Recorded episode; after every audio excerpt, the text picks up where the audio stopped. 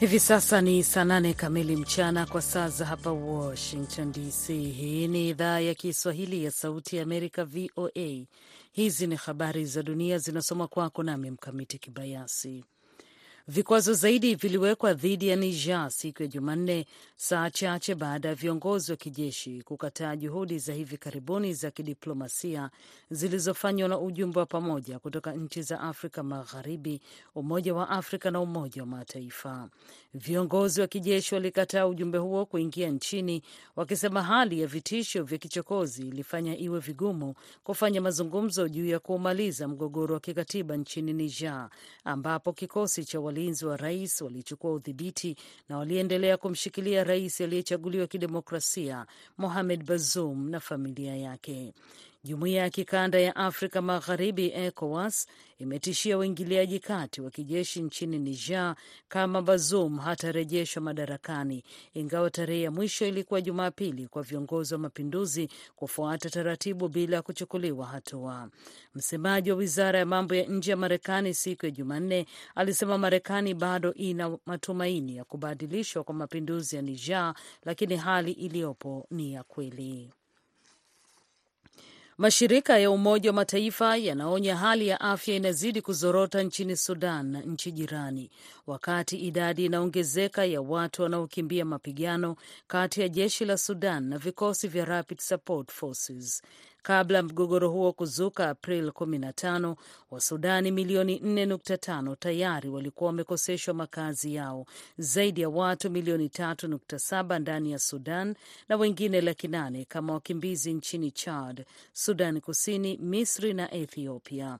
Tangu majenerali wanaohasimiana walipoingia katika vita, shirika la Umoja wa Mataifa la kuhudumia wakimbizi UNHCR linasema takriban idadi sawa ya watu milioni nne wameachwa bila makazi. Hali ndani ya Sudan ambako timu za UNHCR zipo haziwezi kukidhi mahitaji ya kibinadamu ambayo yanazidi kuongezeka na hayaendani kutoa rasilimali zilizopo, alisema William Spindler, msemaji wa UNHCR. Unaendelea kusikiliza habari za dunia kutoka idhaa ya Kiswahili ya Sauti ya Amerika, VOA, inayotangaza kutoka hapa Washington DC.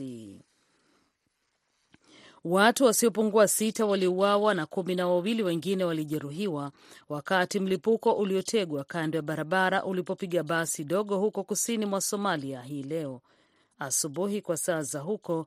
Gavana katika eneo hilo ameeleza.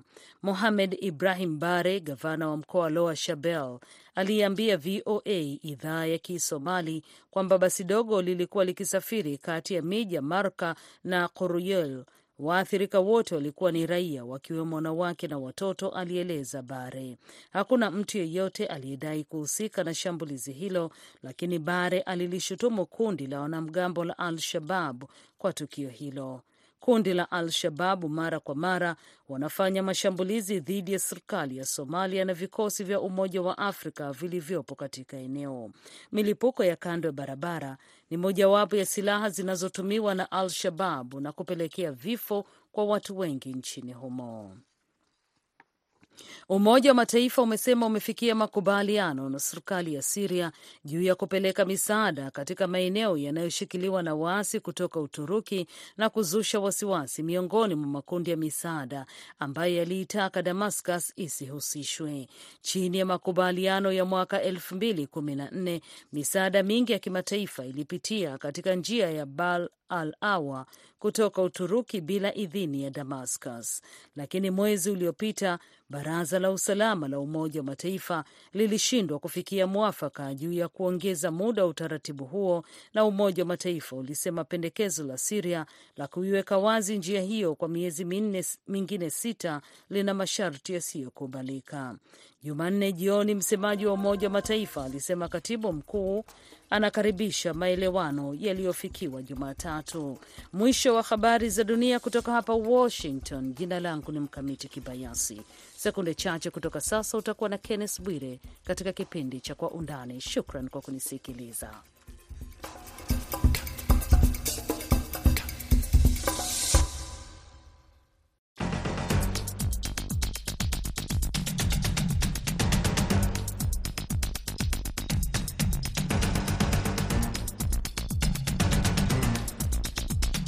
Kwa undani. Sehemu ya kwanza tunaangazia ushawishi wa Ufaransa katika nchi za Afrika. Sehemu ya pili tutaangazia suala la siasa kuingizwa katika usalama nchini Kenya, polisi wakiwashutumu wanasiasa wa upinzani kwa kukodi maiti ili kudai kwamba polisi waliwapiga risasi waliofariki katika maandamano. Mimi ni Kenneth Bwire nikiwa hapa Washington DC.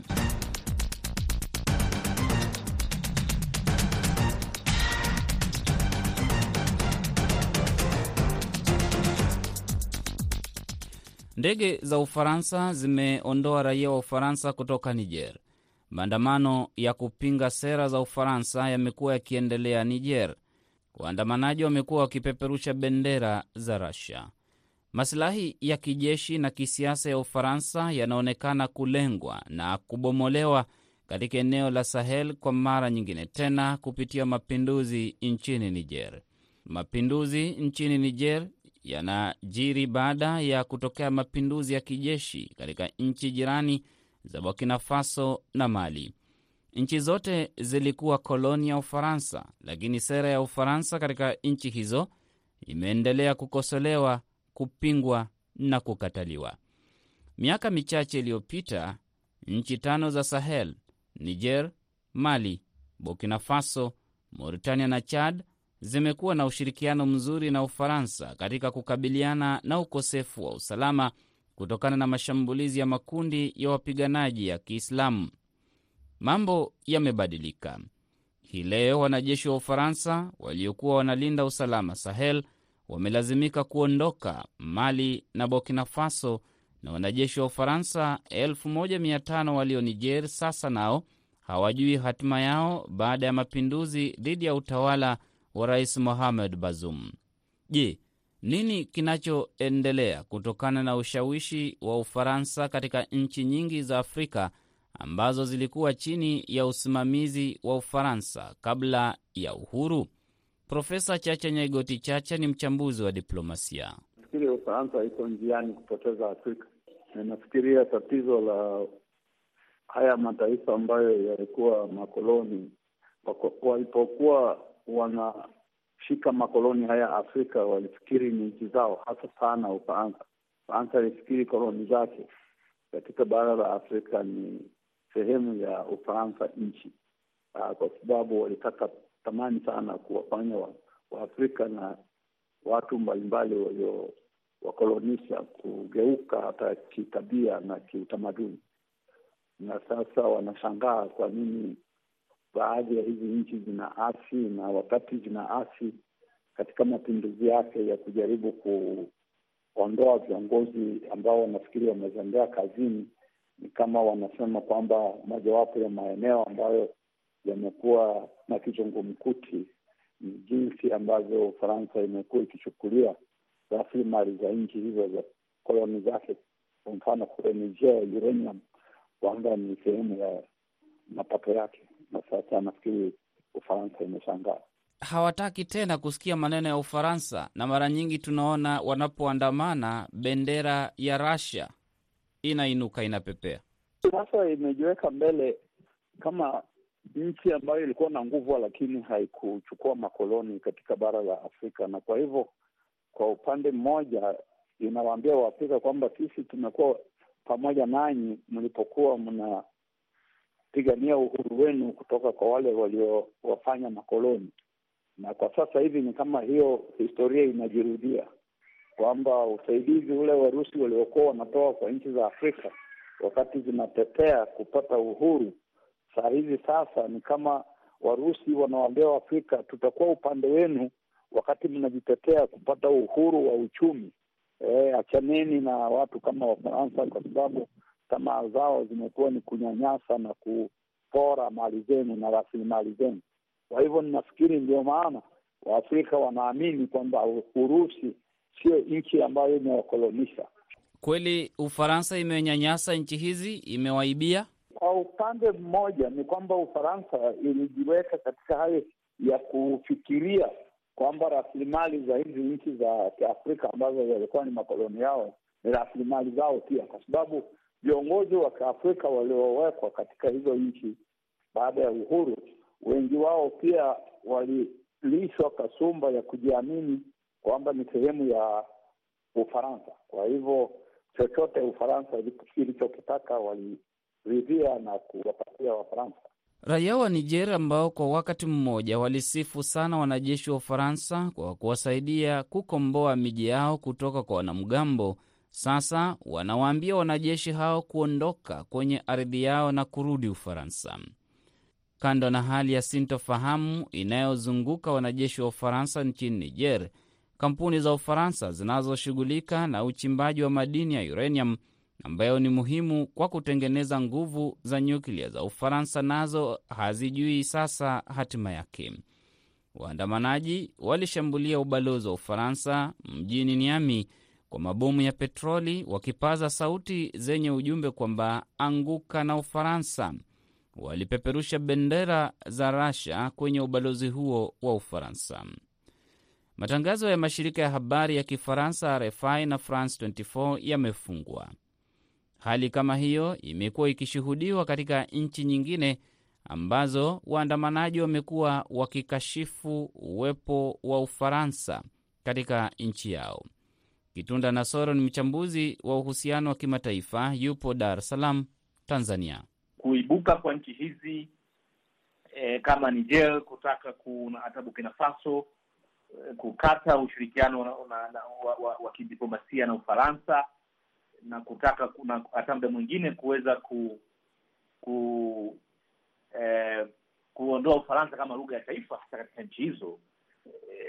e, ina, inaonyesha kwamba eh, bado Mfaransa alikuwa ana, ana anatawala kwa namna moja na nyingine hasa katika nchi hizo. Kwa hiyo lakini kinachoonekana zaidi hasa kama ulivyosema Mrasia kuonekana kama mkombozi hasa katika nchi hizo na na hii si kwamba inaonekana sasa, kwa sababu katika historia inaonekana hivyo, kwa sababu Russia mara mara zote amekuwa katika upande wa unaweza kusema upande wa wanyonge, kwa maana ya kihistoria, kwa sababu historia inaonyesha mvutano mkubwa uliopo kati ya ube, ujamaa na ubepari, na ubepari siku zote unaangalia watu wachache na ujamaa unaangalia watu watu walio wengi, na hasa Russia unaweza kumweka katika nafasi hiyo ya nchi ambayo unaweza ukajadiliana nayo hasa katika masuala ya kiuchumi, masuala ya kimaendeleo. Ukiangalia katika hizi nchi zote ambazo Ufaransa imekuwa miaka mingi tangu ukoloni, Ufaransa imekuwa ikitafuta ushirikiano namna ya kusaidia hizi nchi hasa kiusalama. Russia tunajua biashara yake kubwa katika kuelekea Afrika ni kuuza silaha. Humo umo Afrika yumo China, China ambayo imetafuta mbinu zote na kujiweka vizuri katika bara la Afrika kiuchumi na masilahi ya biashara. Imetoa mikopo karibu kila mahali, hata Afrika yenyewe tuseme makao yake makuu ni ya China. Inaiweka wapi China ambaye anataka auze bidhaa zake akitaka usalama, na ule usalama umekuwa ukilindwa na Mfaransa katika baadhi ya nchi za Afrika zilizokuwa zinasimamiwa na Mfaransa, silaha zikitoka Rasha. China anaangaliaje kwa namna hii, akiwa ndiye wa pili kwa ukubwa wa uchumi duniani? Na, nafikiri China ana matatizo makubwa sana na Mrasia kwa sababu kama nilivyosema, historia inawaweka pamoja katika muktadha wao, ingawa sasa eh, unaweza muktadha ukabadilika zaidi, na kama unavyosema eh, nchi hizi zinaangalia bara Afrika kama sehemu ya kuuza bidhaa zake, silaha na bidhaa nyingine ambazo wanazipeleka wanazileta katika bara Afrika kuweza kuziuza, lakini bado ukitizama sera za nchi za nje za nchi hizo bado zinaonyesha kabisa kwamba zinahitaji kwamba kila mtu anufaike katika mashirikiano ambayo wanajaribu wana, wana kuyajenga, na ndio maana msuguano mkubwa unaweza ukaiona hasa em, China na hasa na nchi za kibepari na nchi za kimagharibi. Ndio msuguano mkubwa hasa huko hapo, na si Mchina na Mrasia, kwa sababu hawa sera zao zinaendana hasa katika sera ambazo ndio zinataka kujenga faida, lakini hasa zinaangalia walio wengi na kusikiliza zile nchi ambazo zinaonekana kama nchi nyonge katika mataifa haya. Sitarajii si msuguano mkubwa kati ya Russia na Mchina kwa sababu kiitikadi ni watu ambao wana na hata dhamira yao ya kuja katika bara Afrika inaweza ikawa tofauti na, na nchi za magharibi katika muktadha wa wao kuja katika bara. Marekani anaona aje hili? Marekani amekuwa akitetea uhuru wa watu, haki za kibinadamu, masilahi ya watu, watu waishi maisha mema pasipo kubugudhiwa na mtu yoyote, pasipo kusumbuliwa, pasipo kunyanyasa. Hiyo ndiyo sera imekuwa ya Marekani, na pamoja na kuwepo usalama, hata kuna ushirikiano mkubwa, kwa mfano Niger, kati ya Niger na Marekani. Anaona Ufaransa inasumbuka, Rasha anaingia na anatajwa kutumia mamluki zaidi. Mchina anatafuta biashara, anatafuta mikopo, hatoi vya bure. Marekani amekuwa akitoa vya bure kama e, msaada. Anapoona hizi nchi tatu zote zikiingia, yeye Marekani inahisiaje? Nini kinaendelea hapa na nafasi yake itakuwa ni gani katika hizi nchi za Afrika? Ndo huo mvutano uliopo. Yeye hawezi kushangilia kinachoendelea na hiyo misaada ametoa si misaada ya bure tu, ni misaada ambayo inalenga jambo fulani, hasa kutafuta ushawishi katika bara hilo la Afrika. E, ushawishi wa kisera, ushawishi wa kisiasa eh, katika bara hilo, lakini pia hata maeneo ya kiuchumi. Kuna ushirikiano hapo unaitwa AGOA ambao eh, bara la Afrika inaweza ikauza bidhaa Marekani, lakini Marekani pia inaweza ikapeleka bidhaa zake katika Afrika. Kwa hawezi kufurahia kinachoendelea kwa kwa kuona Russia na China wana wanakushogelea zaidi katika bara la Afrika, na yeye anataka anatafuta mbinu namna moja nyingine za kuweza kudhoofisha mahusiano hayo ambayo anaendelea huko, na unaweza ukaona hasa katika kudhofisha hayo, kuwapa vikwazo e, nchi hizo, lakini pia hata kuziandaa kisaikolojia nchi za Kiafrika kutoweza kushirikiana na nchi hizo. Hatima ya Ufaransa ni ipi? Nafikiri nchi za Afrika zitajikakamua kama zitaweza kushirikiana kwa pamoja na kushirikiana na nchi rafiki ambazo kwa mawazo yetu tunadhani kwamba hazikuwa nchi zilizotukolonisha. Basi labda mojawapo ya zile nchi ambazo zitapata matatizo ni Ufaransa, kwa sababu Waafrika wa waliokuwa makoloni yake watatema Ufaransa na kusema tumechoka na hatungependa kuendelea kuwaona kama nyinyi ndio wababe ambao mmetusimamia katika uongozi na uchumi pamoja na utamaduni. Mwaka uliopita rais wa Ufaransa Emmanuel Macron aliahidi kuimarisha uhusiano kati ya Ufaransa na nchi zinazozungumza Kifaransa barani Afrika. Macron aliahidi pia kupunguza idadi ya wanajeshi wa Ufaransa katika nchi zingine za Afrika, ikiwemo kufunga baadhi ya kambi za jeshi la Ufaransa ambayo sasa inaonekana kupoteza sana imani ya Ufaransa. Kambi kubwa ya kijeshi ya Ufaransa Afrika sasa inapatikana Senegal na Jibuti, lakini semi za kupinga utawala wa Ufaransa pia zinasikika katika mataifa mengine ikiwemo Jamhuri ya Kidemokrasi ya Kongo, ambapo waandamanaji walipaza sauti wakitaka Ufaransa kukoma kuingilia mambo yake ya ndani. Hata ikatokea semi za wanasiasa ambao walikuwa wanataka raia wa Jamhuri ya Kidemokrasi ya Kongo kuacha mara moja kuzungumza Kifaransa. Nakamilisha sehemu ya kwanza ya Kwa Undani. Sehemu ya pili ni baada ya muda mfupi.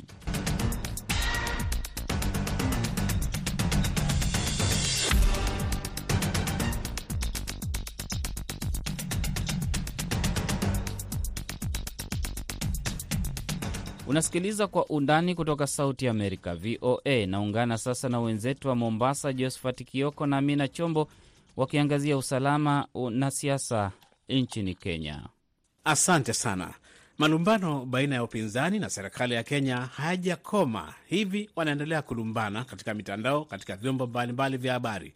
Cha karibuni kabisa ni hayo madai kuhusu utumiaji wa propaganda ili kupata ushindi upande wake, na hivi sasa inspekta mkuu wa polisi Jafet Kome ameandaa mkutano na waandishi wa habari jana Jumanne ili kutangaza kwamba ana habari za ndani kabisa kwamba upinzani unaoongozwa na kinara wa upinzani Raila Odinga na wafuasi wake walikuwa wakitafuta miili katika vyumba vya kuhifadhi maiti ya hospitali mbalimbali na kushirikiana na jamaa za watu waliofariki kutokana na magonjwa au maradhi au ajali, na pia kuwahonga wafanyikazi katika vyumba vya kuhifadhi maiti ili wapewe miili, na baada ya kuitoa wanapiga picha, wanatupa katika mitandao ya kijamii ili kulalamika kwamba polisi kawapiga risasi na kuwaua wakati wa maandamano. Malumbano haya yangali yanaendelea licha ya maandamano kusitishwa mwishoni mwa mwezi Julai.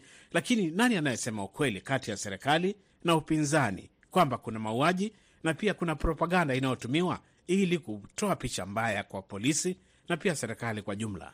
Na japo mkuu huyo wa polisi Jafet Koome hakutoa ushahidi kuhusiana na madai anayotoa, vilevile amepuuzilia mbali swala la upande wa upinzani kusema kwamba wanaandaa kesi kuiwasilisha katika mahakama ya jinai ICC. Upande wa upinzani umedai kwamba watu hamsini waliuawa katika maandamano hayo. Upande wa Amnesty International wanasema kwamba watu kumi na mmoja walifariki katika maandamano hayo, wengi wakiwa walikuwa wanakimbilia usalama wao. Nayo mamlaka ya kuchunguza polisi IPOA akisema kwamba watu 35 waliuawa katika maandamano hayo katika maeneo mbalimbali. Upinzani vilevile waliongeza kwamba serikali ililipa mamluki ili kuwaua waandamanaji walioshiriki maandamano hayo yaliyoitishwa na upinzani kupinga gharama ya juu ya maisha. Mamlaka IPOA imesema kwamba inachunguza madai yote ambayo yamewasilishwa ili kuhakikisha nani anasema ukweli na kufahamu idadi kamili maafisa wa polisi ambao walijeruhiwa katika maandamano hayo. Na kwa tathmini kamili kuhusu mauaji hayo na madai ya propaganda kutumiwa na upinzani, hapa katika VOA sasa tunazungumza na mchanganuzi wa maswala ya usalama ambaye pia ni msomi wa maswala ya mawasiliano, Edward Wanyonyi. Karibu sana Bwana Wanyonyi, kauli yako nini kuhusu propaganda hii na mauaji yanayokosolewa kwa polisi? Matamshi ya Inspector General yanatatanisha sana, kwa sababu kuna watu ambao wamepoteza wapendwa wao, wamepoteza ndugu, jamaa, na wakati kama huu ni wakati wa kuwa na simanzi na kuwa na huzuni, lakini matamshi kama hayo yanazidi kuongeza moto katika kidonda. Si kutoka kusema unajisimamia, unasema unakuwa una, una na mpande fulani wa kisiasa. Wewe ni hiyo ni ofisi ambayo iko independent, lakini anatakana kuwe mtu ambaye anakuwa na ile understanding na sympathy kwa wale ambao wamepoteza jamii na marafiki, kwamba matamshi hayo hayapaswi kutoka katika ofisi kama hiyo. Wametumia njia za propaganda ili washinde. Pande yote inaweza tumia propaganda kushinda pande ya pili. Sahizi hatuko na hatuna kinyang'anyiro, hatuna kura ambazo tunapiga kusema kwamba tunashindania kitu fulani, kuangalia ile publicity ambayo au ni umaarufu ambao mtu anaweza kupata, lakini kura bado ziko mbali. So wakati kama huu ndio za kusema upinzani uh, inaweza kuwa ina, zaidi ina, inatumia zile njia ambazo oh, serikali ina, ina, inaweza kudorora kwa kazi ambayo inafanya, wanaweza kutumia hiyo kujipiga kifua. Lakini wakati kama huu hatusemi ya kwamba wakati watu wamekufa, jamii zinaomboleza, ni wakati wa kutumia propaganda. Nadhani ni, ni, ni bora kuangalia kwamba mazishi itendeke na kutoka hapo tunaweza tujiite mkutano, tuseme kama jamii tunaenda wapi, kama nchi tunaenda wapi, kwa sababu hawa watu wamekufa, jana wao wamekufa na kesho itakuwa mtu mwingine. Je, watu watasikia aje? Na hao wote ni wa viongozi kwa njia moja ama ingine. Hapo ndio naona kuna shida kubwa.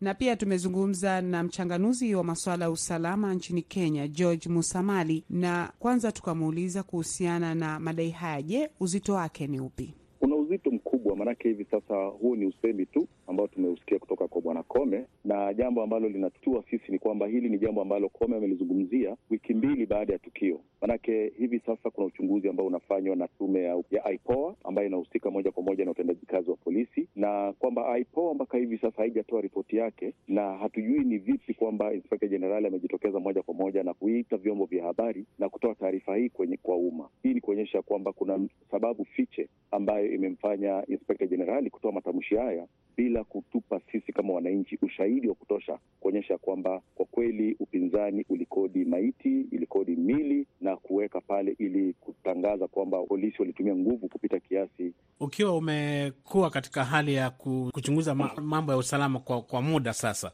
je, madai kama hayo yashatumika kwingine, njama kama hii nchi nyingine, Kenya kwenyewe?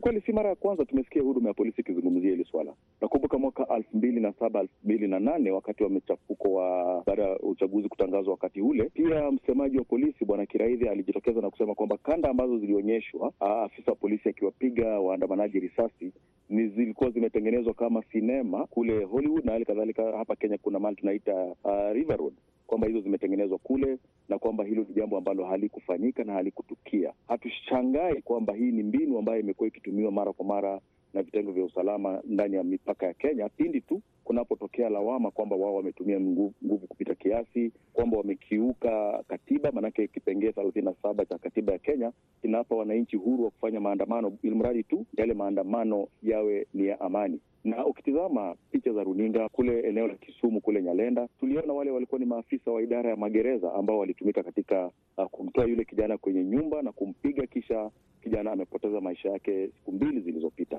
Je, hili litaathiri uchunguzi ama upelelezi ambao unaendelezwa na mamlaka IPOA kwa sababu wameanza shughuli yao wiki mbili iliyopita kama ulivyotangulia kusema? Ni, ni kana kwamba serikali inatangulia awali kujaribu kuelekeza IPOA uh, jinsi watakavyofanya uchunguzi wao na ripoti ambayo itakayotolewa. Na hili ni jambo ambalo si hatujaliona Kenya peke yake, tumeliona mataifa mengine ambayo yana utawala wa kidikteta, kwamba habari zinatolewa za awali ili ya wakati ile mamlaka ipo itakapotoa ripoti yake iwe inafanana na ile ambayo serikali inataka itolewe, sura ambayo serikali inataka. Manake sisi wenyewe tunafanya utafiti wa kibinafsi, tunashirikiana na wapelelezi, tunazungumza nao, na kwamba mili ambayo ilipatikana haswa Kisumu peke yake ambayo ilipigwa risasi ni kati ya watu ishirini na tano na watu thelathini na tano.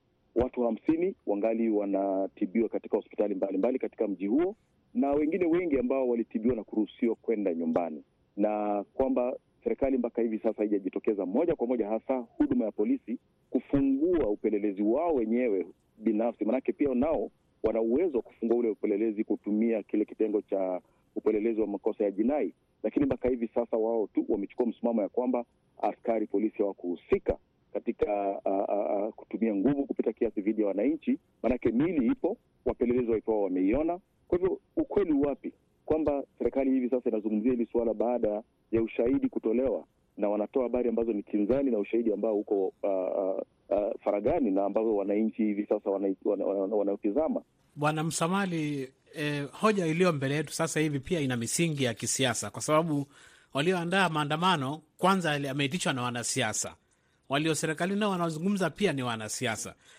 Endapo itakutikana ita, ita, ita kwamba ni ukweli, miili ilichukuliwa, ilichukuliwa kisiri ikamwagwa na ikasemekana na majeraha, itakuwaje?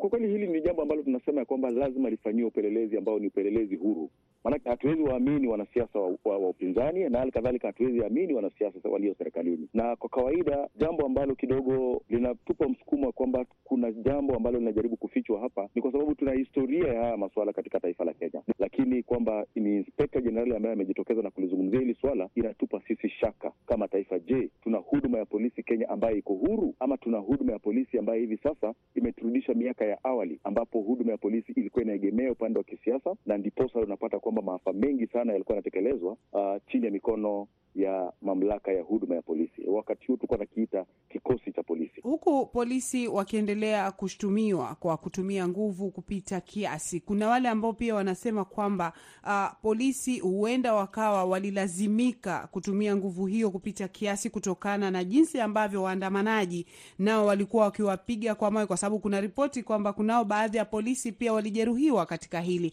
Je, wakati ambapo uh, waandamanaji wanakuja kivita huyu polisi alifaa kuchukua hatua gani ili kuhakikisha kwamba anamlinda mwandamanaji na yeye mwenyewe kajilinda maisha yake? Kwa kweli, dada, sheria iwazi, maanake mimi mwenyewe unayezungumza na mimi nilihudumu katika huduma ya polisi na nilikuwa katika kile kitengo maalum cha GSU, na wadhifa wa GSU ulikuwa ni kupambana na na na na, na, na, na, na waandamanaji. Na kwamba tulikuwa napewa mafunzo maalum ya jinsi ya kutekeleza wajibu huo, na sikatai ya kwamba kuna kiwango ambacho waandamanaji hufika inamlazimu afisa wa polisi kutumia risasi ambazo ni halisi, lakini kabla hujafika kiwango hicho, kuna hatua zingine tatu nne ambazo lazima zifuatwe kabla ya amri ya kutumia risasi halisi itolewe. Kuna jambo ambalo haliko sahihi katika suala hili zote.